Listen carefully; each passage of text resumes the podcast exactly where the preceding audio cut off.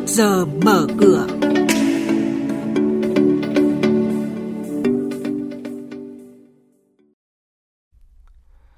Thưa quý vị và các bạn, trước giờ mở cửa hôm nay, chúng tôi chuyển đến quý vị và các bạn những thông tin những thông tin chính sau. Ngân hàng liên tiếp báo lãi vượt kế hoạch, thị trường chứng khoán, kênh đầu tư hiệu quả đối với cả nhà đầu tư và doanh nghiệp niêm yết cùng những nhận định về diễn biến giao dịch tại Sở Giao dịch Hàng hóa Việt Nam. Sau đây là nội dung chi tiết. Thưa quý vị và các bạn, dù nhận định ảnh hưởng bởi dịch COVID-19 lên kinh tế toàn cầu còn khó lường, nhưng nhiều chuyên gia đều cho rằng sức bật của kinh tế nước ta vẫn còn rất lớn, đến từ cả nội lực lẫn ngoại lực.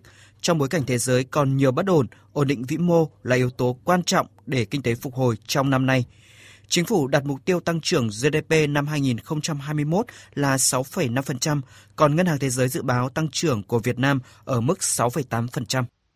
Năm 2020, ngành ngân hàng đã liên tiếp đón nhận những kết quả kinh doanh tích cực, bất chấp một năm đầy khó khăn do dịch bệnh COVID-19.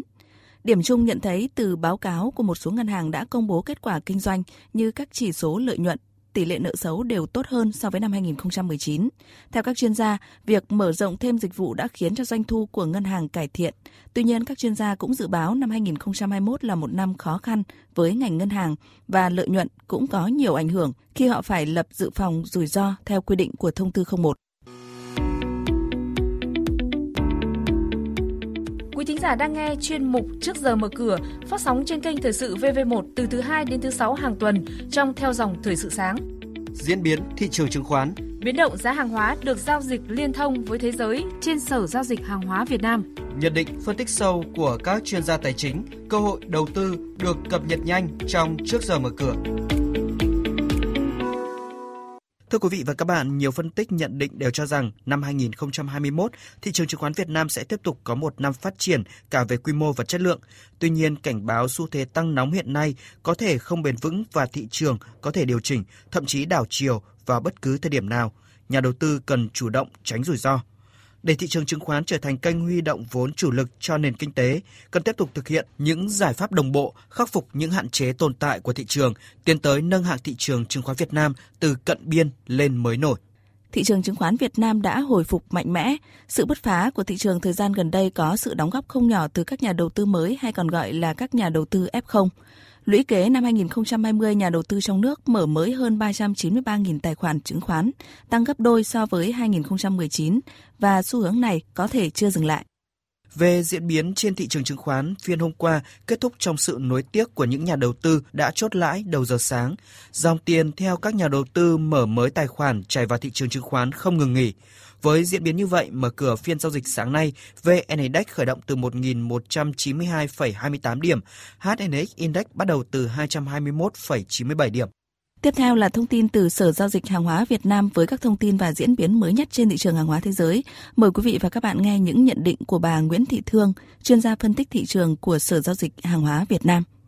Thưa bà, bà cho biết một số mặt hàng có mức tăng nổi bật trên thị trường hàng hóa kể từ đầu tuần tới nay. Vâng, nhóm các mặt hàng năng lượng thì đang dẫn đầu đà tăng trên thị trường hàng hóa trong tuần này.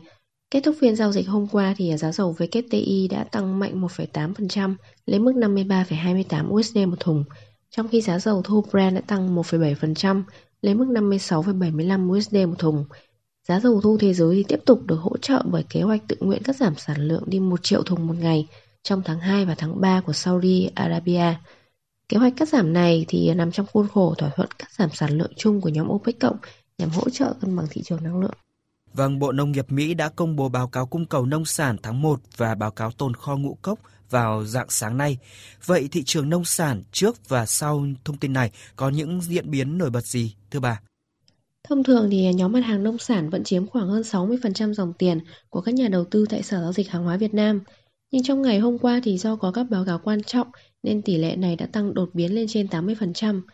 Trong các báo cáo này thì tồn kho cuối niên vụ 2020-2021 của mặt hàng đậu tương Mỹ đã bị giảm mạnh so với báo cáo tháng 12 từ mức 4,7 triệu tấn xuống chỉ còn 3,8 triệu tấn và là mức thấp thứ hai trong lịch sử. Trong khi đó thì tồn kho cuối vụ ngô cũng bị giảm từ 43,2 triệu tấn xuống còn 39,4 triệu tấn. Về lý thuyết thì chỉ cần hai số liệu này đã là quá đủ để thị trường tăng mạnh sau đó. Vâng, xin trân trọng cảm ơn bà với những thông tin vừa rồi.